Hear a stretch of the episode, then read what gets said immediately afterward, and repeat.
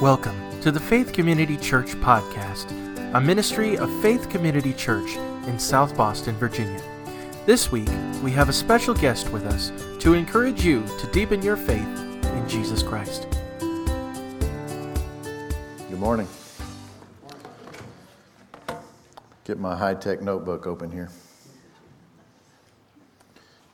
We're going to be uh, starting today in Matthew chapter 17. Matthew chapter 17, but um, that's going to be our initial text. But wanted to tell you a story first. And uh, about Canada, about Camp of the Woods, they don't just have extreme temperatures, they have extreme mosquitoes too. And that's why we would always plan our trip to try to go in the spring just before the mosquitoes would hatch, because otherwise we had had guys dragged off into the woods, you know, and that was kind of bad. They're the kind of mosquitoes that when you hit them, they crunch. They're so big. They crunch like wasps. So, anyway, pastor and author uh, Tony Evans was in Columbia, South Carolina. He was there to preach a crusade that was being held at the University of South Carolina football stadium.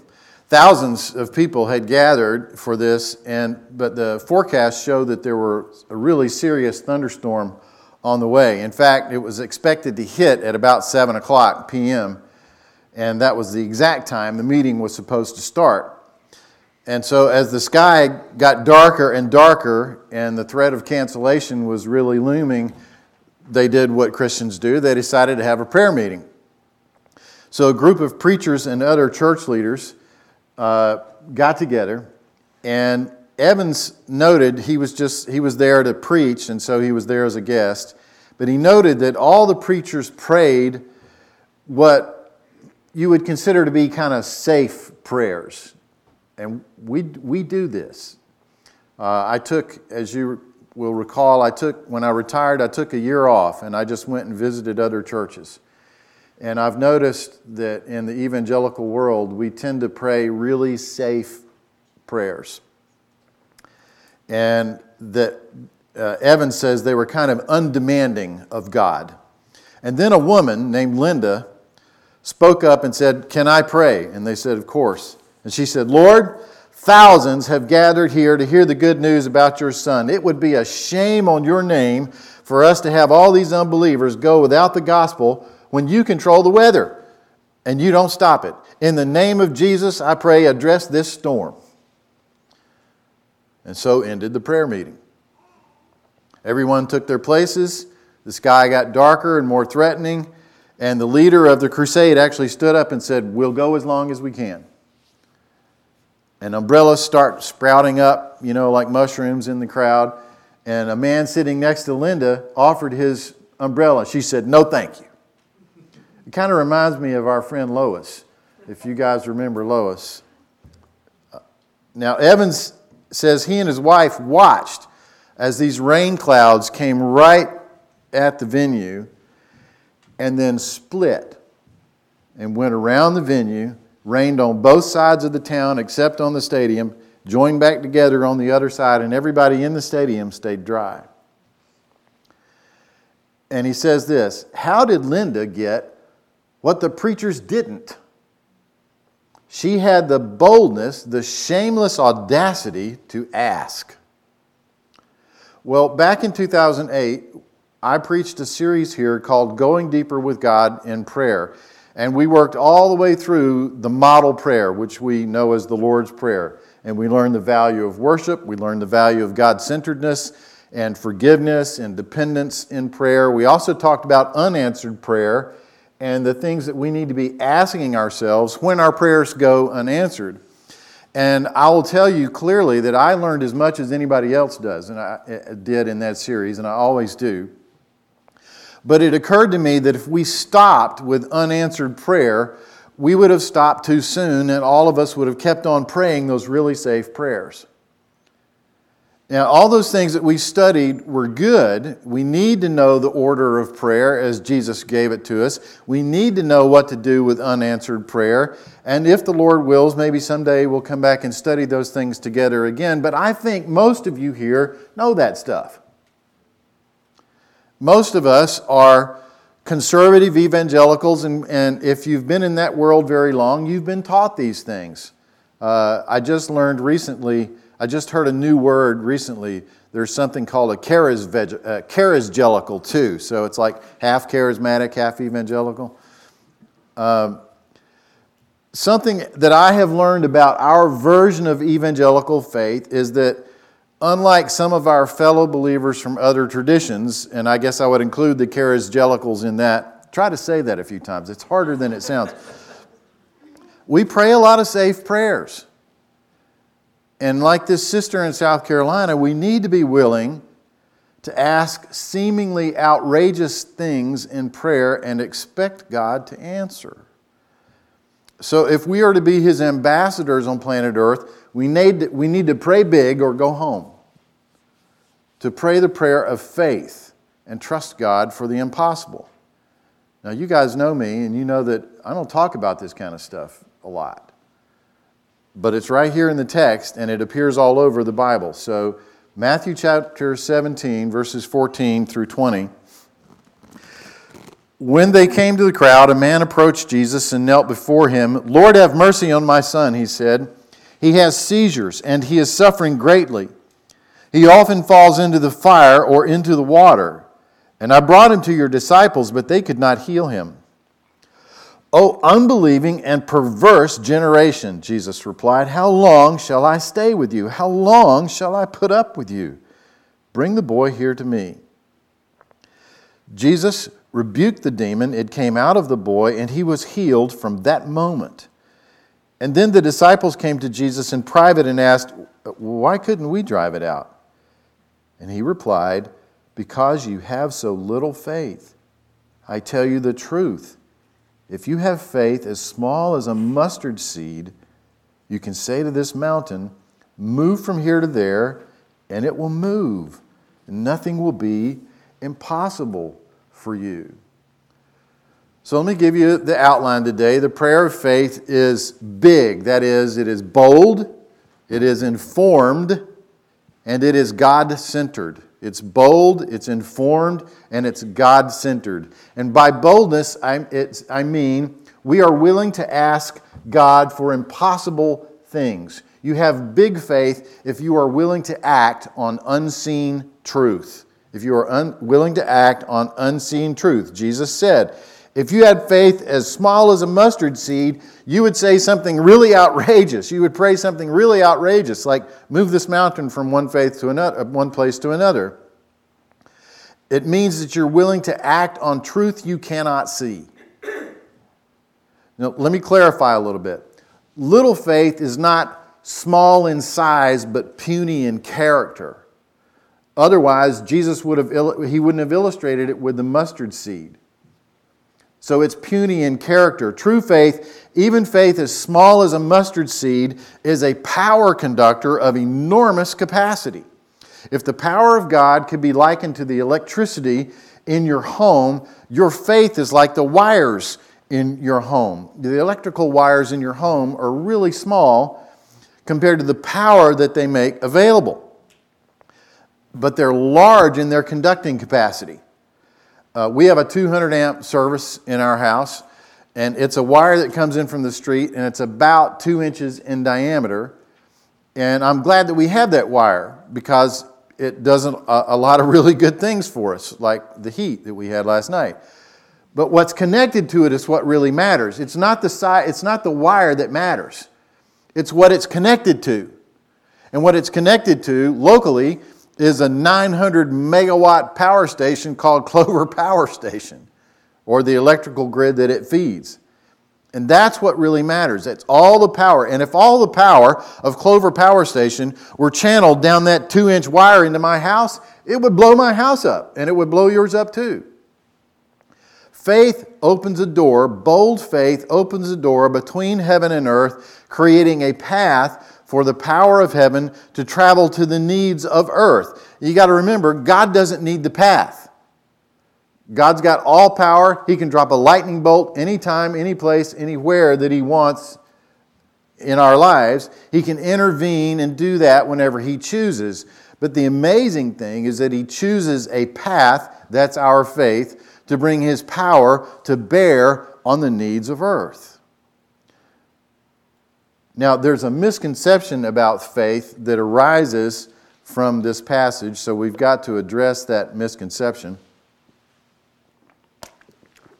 Faith does not multiply force. Faith does not multiply force. We have no spiritual force of our own that is able to remove mountains. It isn't faith in faith. That's just having faith in yourself. And having faith in yourself is not a bad thing. Having faith in your abilities, in the strengths that God has given you, in the dreams that He's given you is not a bad thing. It's just not what Jesus is talking about here. He is talking about faith in God. So let me give you a definition, and I think, Kevin, you may have this definition in that outline. Were you, you weren't able to pull it up? Okay, sorry about that. So I'll just give you a definition and I'll repeat it. Faith is the conduit through which the power of God flows to accomplish the purposes of God for the people of God in the providential timing of God. Faith is the conduit through which the power of God flows to accomplish the purposes of God for the people of God in the providential timing of God. Faith is confident enough in the power of the giver to ask for big things it is confident enough in the grace of the giver to ask for things that may seem outrageous from an earthly perspective, knowing that He will not condemn us for asking that. It's okay to ask. So, first, the prayer of faith is bold. It is willing to ask for seemingly impossible things. Dean Merrill is the author of a book called The Five Faces of Pentecost. And he says, I was sitting at a lunch table at the Canadian Fellowship of Christian Assemblies conference in Fort McMurray, Alberta, Canada, in 2005. And there was a man sitting across from me named Paul Valley, and he was a pastor from Red Deer, Alberta. And he was talking about his days as a youth pastor, when he had been a youth pastor, in a town way up in the northeastern part of the province. There was another young pastor at the table who had been a member of Valley's youth group at the time when he was serving as its youth pastor. So Valley and this other fellow were talking about the time they loaded up a bus full of teenagers to take an 11 hour ride to a youth retreat. That's another thing about Canada. If you're going to go anywhere, it's going to be a long ride. Um, they were in a long ride to a youth, treat, a youth retreat in, in Fort St. John, Baptist, uh, British Columbia. And a girl in the group had been invited, but she said she wasn't going to go because she was prone to migraine headaches, especially on long rides in vehicles. And so her girlfriends, as they will do, persuaded her, said, Come on, come on, it'll be all right. We really want you to go. So in the end, the girl decided to take the trip. About three hours into the bus ride, the girl develops a really bad migraine. And she told the group, including the youth pastor, once these things start, there's no relief. She's just going to be in agony for three or, three or four days. If you have any experience with people with migraines, you'll know that's the case. So you're the youth pastor, you're Valley. What are you supposed to do in this? You know. So here's what he did not do. He did not ask all the kids in the bus, "Be quiet, be quiet, be quiet." He didn't do that. He didn't ask for all the shades in the bus to be pulled down, and nor did he ask for everybody to make an offering of all the Advil in their, purpose, in their purses. He didn't do that. What did he do? He called a prayer meeting. And so, as the bus kept going down the road, they had a rolling prayer meeting, and they fervently prayed for God's intervention on this girl's behalf. About 30 minutes later, her head came up, her eyes were clear, and the migraine had stopped. And the migraine did not reoccur for that whole trip. In fact, the migraines never reoccurred. God completely healed her on that bus trip with her friends, her friends praying boldly. I'm just going to say it again, guys. We don't come from a, from a tradition that does this very much. That's kind of for those Pentecostals, you know? It's not just for the Pentecostals. I've had a privilege of meeting people from Africa and people from India who have no other alternatives but to pray boldly. And they pray boldly and they see amazing and bold things.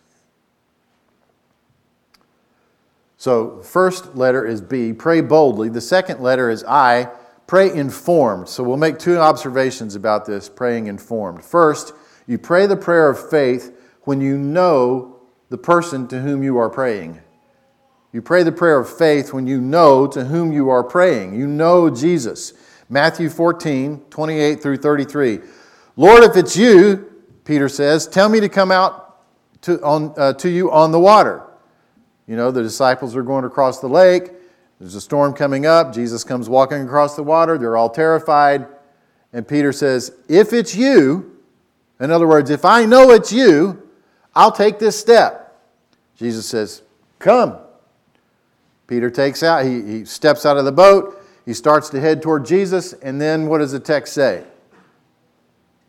When he saw the wind, he was afraid. What did he do? He took his eyes off Jesus and he starts noticing all the other stuff around. He knew it was Jesus. He took a step of faith because it was Jesus. And then, in the middle of Jesus answering his request, so to speak, he stops looking at him. And then you know the rest of the story how Jesus pulls him back in the boat and he says, Oh, you of little faith.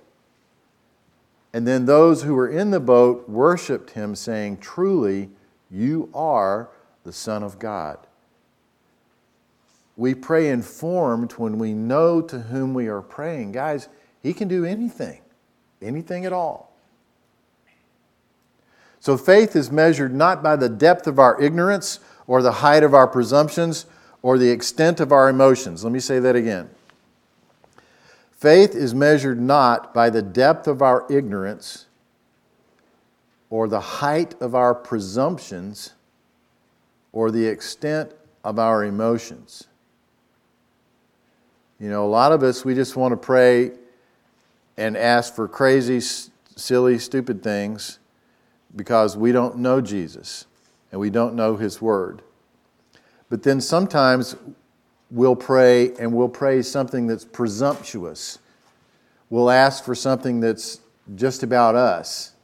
We'll ask for something that's not informed about God's plan and God's purposes on planet Earth. Or sometimes we'll pray and we'll act like, if I can gin up enough emotion, if I can get excited enough, that means I've got enough faith that God will do something. No, your wire is still two inches. It's never going to be more than two inches. It may not be less than two inches. You just got a two inch wire. What you're counting on is the 900 megawatt power plant called God. So it has nothing to do with the amount of emotion that we can gin up. It's knowing to whom you are praying. Knowing whom you are praying to, pardon me, that He is able to do what we're asking. Second thing about being informed is you pray the prayer of faith, you pray big informed prayers when you are, are, informed by listening to the voice of the Holy Spirit. You are informed by listening to the voice of the Holy Spirit. Acts 14, verses 8 through 10. In Lystra, there sat a man crippled in his feet who was lame from birth and had never walked. He listened to Paul as Paul was speaking. Paul looked directly at him and, underline this, saw that he had faith to be healed. How did he see that? Paul was a man who walked in the Spirit.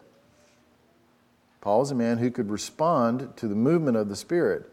And he called out, Stand up on your feet. And at that, the man jumped up and began to walk. This is not the only place when you see this kind of thing in the New Testament. In Matthew chapter 4, verse 1, it says, Jesus was led by, or actually compelled by the Spirit, out into the desert. Acts chapter 20, verse 22. Paul is compelled by the Spirit to go to Jerusalem, even though that he knows, even though he knows bondage awaits him there. In Acts chapter 8, verse 29, the Spirit guides Philip to go up alongside the chariot with the Ethiopian in it. Over and over and over again, you see this in the New Testament. We see this in the New Testament. I don't know how Paul knew that the man had faith to be healed, but he knew. He just knew that he knew that he knew because he walked in the Spirit. Walking in the Spirit takes practice. Walking in the Spirit means that you stay alert. Walking in the Spirit that means that we stay prayerful. There's a, uh, Pastor Lee Eclov told this story. Dill, Dill Rummel, uh, a woman from the church where he pastored, said he told me of a story of a, a, friend of hers who had been hospitalized for 10 weeks. She had broken her back in two places, and it was just not healing. Uh, the, the friend's name was Colleen, and even though uh, Dill Rummel was very busy, she knew God wanted her to visit Colleen. Now, has that ever happened to you? You, you just know, I just need to go see this person. Can, can, can I get a show of hands? I mean, are you guys Y'all all right with that? Okay. I just need to go visit this person. That's, uh, that's happened to me. It doesn't happen all the time. The miracles in the Bible didn't happen day after day after day after day. Lots of times there was a, a great deal of space in between them. But every now and then it's just like, I need to go see this person. So she did. And she got there and they talked about real estate for a while and several other things. And eventually, Dill summoned up the courage and said, Would you like me to lay hands on you and pray for you? Now, Colleen was not a believer at that point. And so she could have said, Oh, you know, no thanks. But Dill just was walking with the Spirit and felt compelled. So she said, and Dill said, I prayed for her. Colleen said, Yes, absolutely. I prayed for her. I did not feel any warmth dribbling out the, the, tips of my fingers. You know, I didn't sense anything. I just was trying to do what I thought God wanted me to do. So, about three weeks later, the doorbell rings at Dill's house, and there's her friend Colleen standing there, and Colleen says, the day after you prayed for me, the doctors sent me down for an x ray. I could, they could see where the bones had been broken, but they were completely healed. She eventually started coming to Dill's Bible study. And then one day they were talking about that painting, you know, the one with Jesus standing at the door, and there's, the, there's no doorknob on the outside. And so Dill explains the meaning of the painting. You have to open the door from the inside. Jesus says he gives an invitation, but you have to open the door. And later that day, her friend Colleen said this Lord, I guess if you're out there I can, and I can open the door, I want you to come in. And that day, Colleen was born again. So, what am I driving at here? We pray the prayer of faith when we're praying through our days so that we are alert to the possibilities and opportunities to minister wherever we are. Ephesians 6, verse 18, Paul says this and pray in the Spirit on all occasions with all kinds of prayers and requests, with this in mind. Don't ever leave out the second part. With this in mind, be alert and always keep on praying for all the saints. Be alert and always keep on praying for all the saints. How many of you guys were praying for Ukraine a year ago? I, w- I have been really blessed by seeing God answer my prayers. I know what's going on over there is terrible, but I've asked specifically before any of this happened Lord, call, please cause the Western powers to stand up and to have a backbone and stand with Ukraine. There was no guarantee that was going to happen, but they have, and they continue to do so. I prayed, Lord, please cause his missiles to be duds and his bombs to be misfire and his cannons to jam and his tanks to stop running. They've had all kinds of mechanical and military problems, the Russians have. I've also prayed, Lord, please deliver those Russian boys who don't want to be there in the first place and help them to escape. You know, however, and a lot of them have.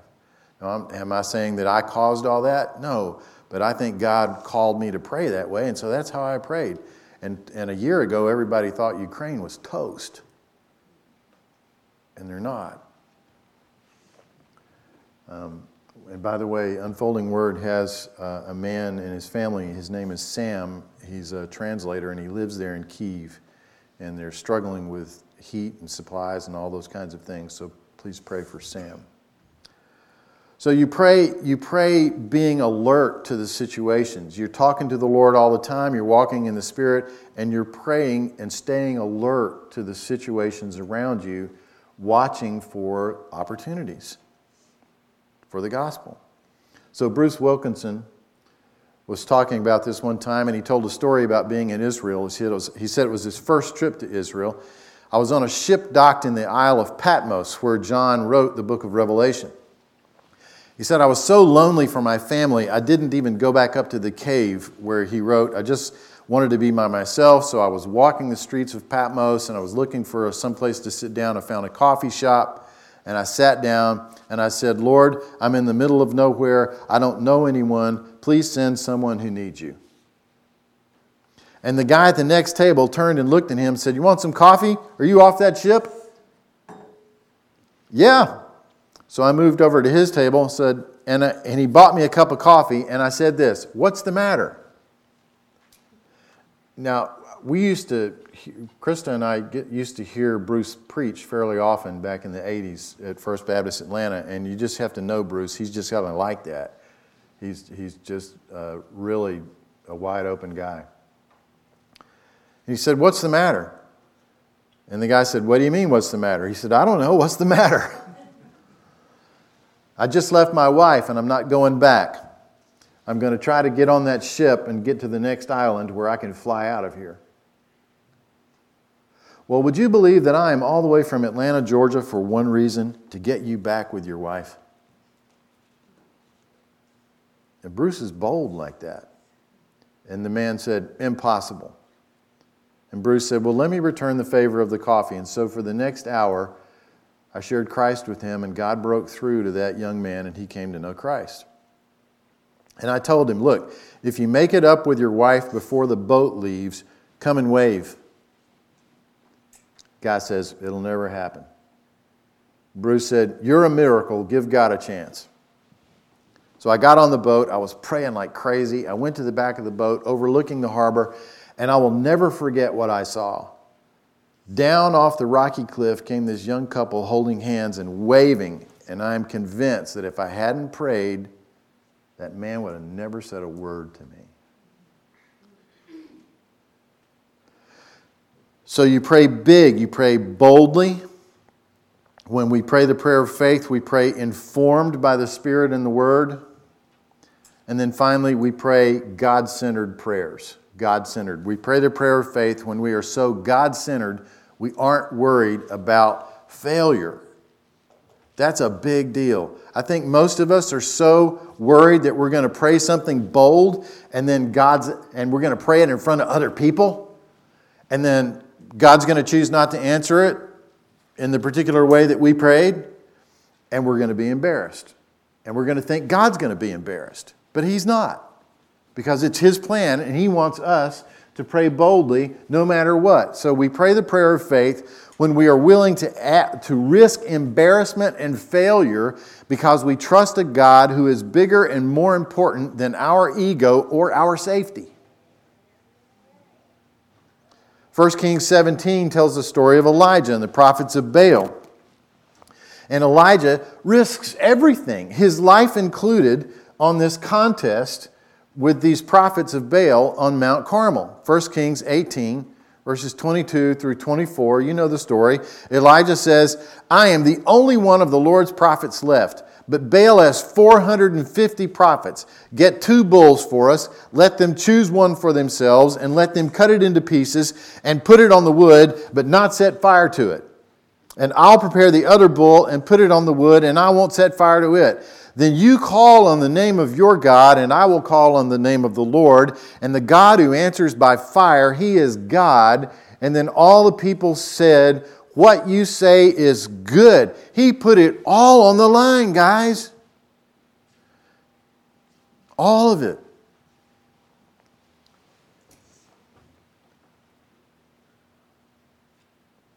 How often are we willing to do that?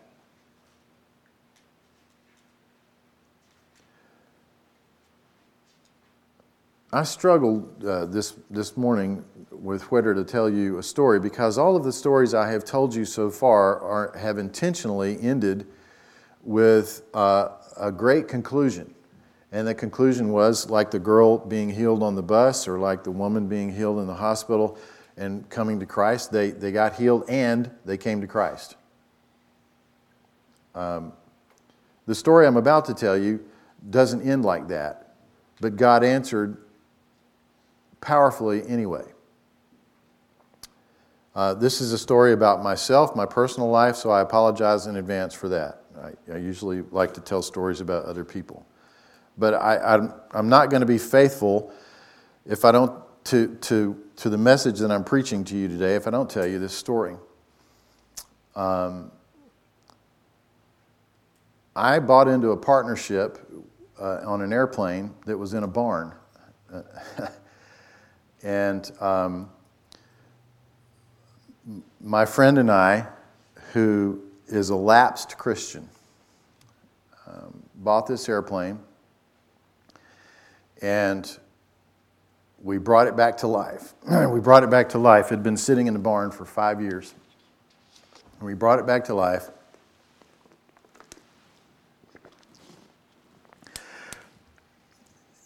And I'm trying to condense all this.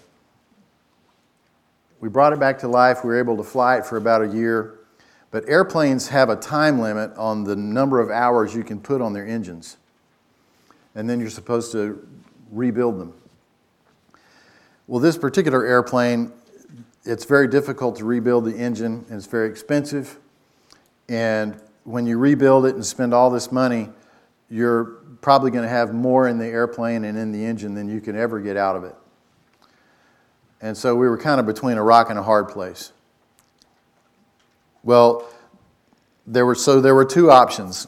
We could try to rebuild the engine, that engine, or we could put a different engine in the airplane. Uh, the different engine is called a Lycoming 0360. There are certain expenses associated with that but I had been having this conversation with God about two things. Number one was just about the whole airplane thing, uh, because to me, this was a.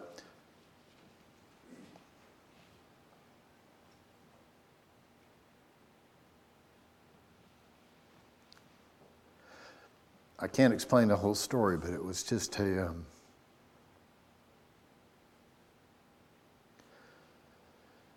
it was a very personal thing between me and God about whether or not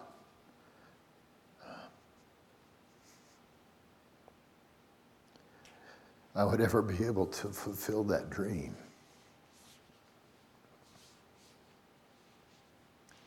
It was a dream my father had for me a long time ago.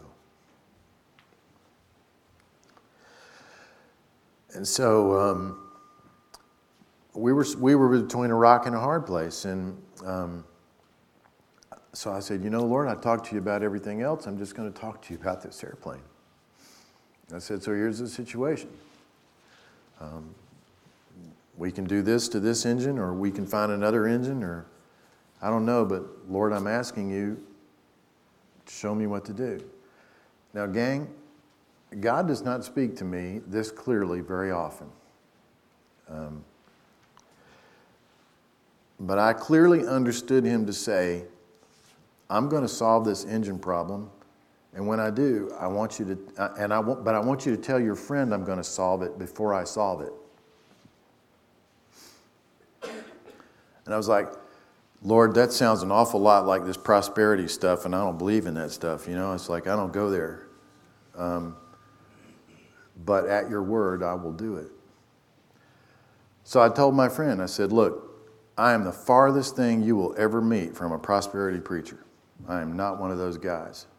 But I'm just telling you, I was talking to God about this, this engine situation, and God's going to solve this problem for us. And he was kind of like, uh huh, okay. Not long after that, we heard of an airplane down in North Carolina that had the Lycoming 0360 engine in it and we thought that the whole airplane was probably trash, but maybe the engine was good. So we went down to look at the engine and uh, look at the airplane, and lo and behold, um, the guy who had it kind of didn't know what he had. And we had uh, Steve's nephew, who's a really, really good, um, meticulous airplane mechanic, go over that thing with a fine tooth comb. And he, he said, I'm not seeing anything wrong with this. So real quick, we sold the first airplane, and for the exact same amount of money that we got that we, we got out of the first airplane, we bought the second airplane. We brought it back to life and flew it for two years, and it was perfect. It was the most awesome thing I've ever gotten to do. You guys see what a basket case I am about this stuff. So here's the, here's the conclusion of the story. I got to share Christ because it was in, I was in this relationship with this friend in, in a very deep and personal way with him. He has not come back to the Lord yet. But it came time to sell the airplane. And as you all know, um, or you may not, but airplanes are really expensive. And I, I was a preacher for 30 years. So do the math, you know. Um, that's why we were buying airplanes out of barns. when it came time to sell the airplane, we more than doubled our investment in it. And the amount that I got um, for my part paid for everything that I have spent on flying since the first lesson I took. All the lessons, all the insurance, all the gas, all the parts, everything since 2018. Telling that guy God's going to solve our engine problem was one of the scariest things I have ever done. But I did it. And He knows who provided that airplane for us. Um, so here's what I have to say to you don't be afraid pray a big prayer. Pray boldly. Pray informed. It's, it's Jesus who you're talking to here. Pray informed by the Spirit. Let Him guide you. Pray God centers. Like, God, this is up to you. I may look like an idiot. I mean, a complete doofus if I say this out loud to this guy. Um, but you know, Elijah risked his life. Paul and the apostles and my friends in Sudan and in India and Vietnam, they're risking their lives every day because they believe in this big, big God. So I want to conclude today. Um,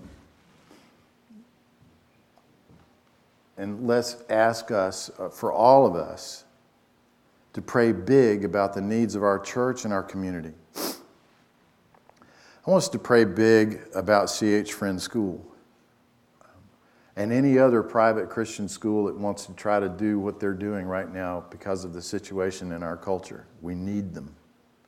Our families need them. We need to pray big about witnessing to others, taking risks about witnessing to others. We need to pray big, bold, informed, God centered prayers about the needs of our church. Because I know God would have us go forward and keep doing the ministry. Um, and we need to pray big for each other about the needs uh, that are facing us. I mean, we've got a we've got a, a lung removal job coming up, you know, fairly soon, according to the, what the doctors say so far from our, for our friend Mike. We've got other issues in our needs in our congregation. We need to pray big. Pray boldly, pray informed, pray God centered, and leave it up to Him how He chooses to answer. So let's bow and pray together. Father, thank you for. Um,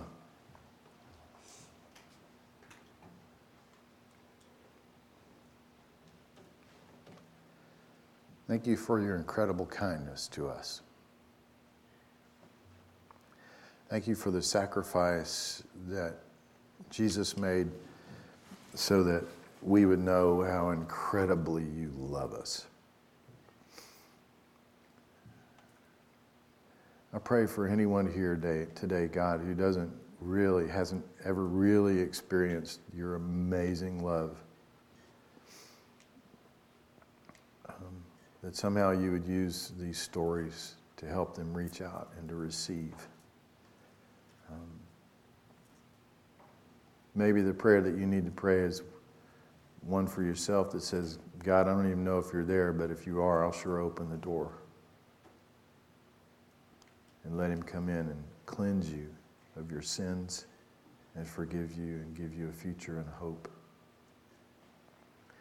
God, we pray for CH Friends School and all the other ones like it, not just here in the county, but um, all around our country, where good people are trying to do the right thing um, to give children the God centered biblical worldview education that they need to grow up and thrive and to help help a country to restore itself.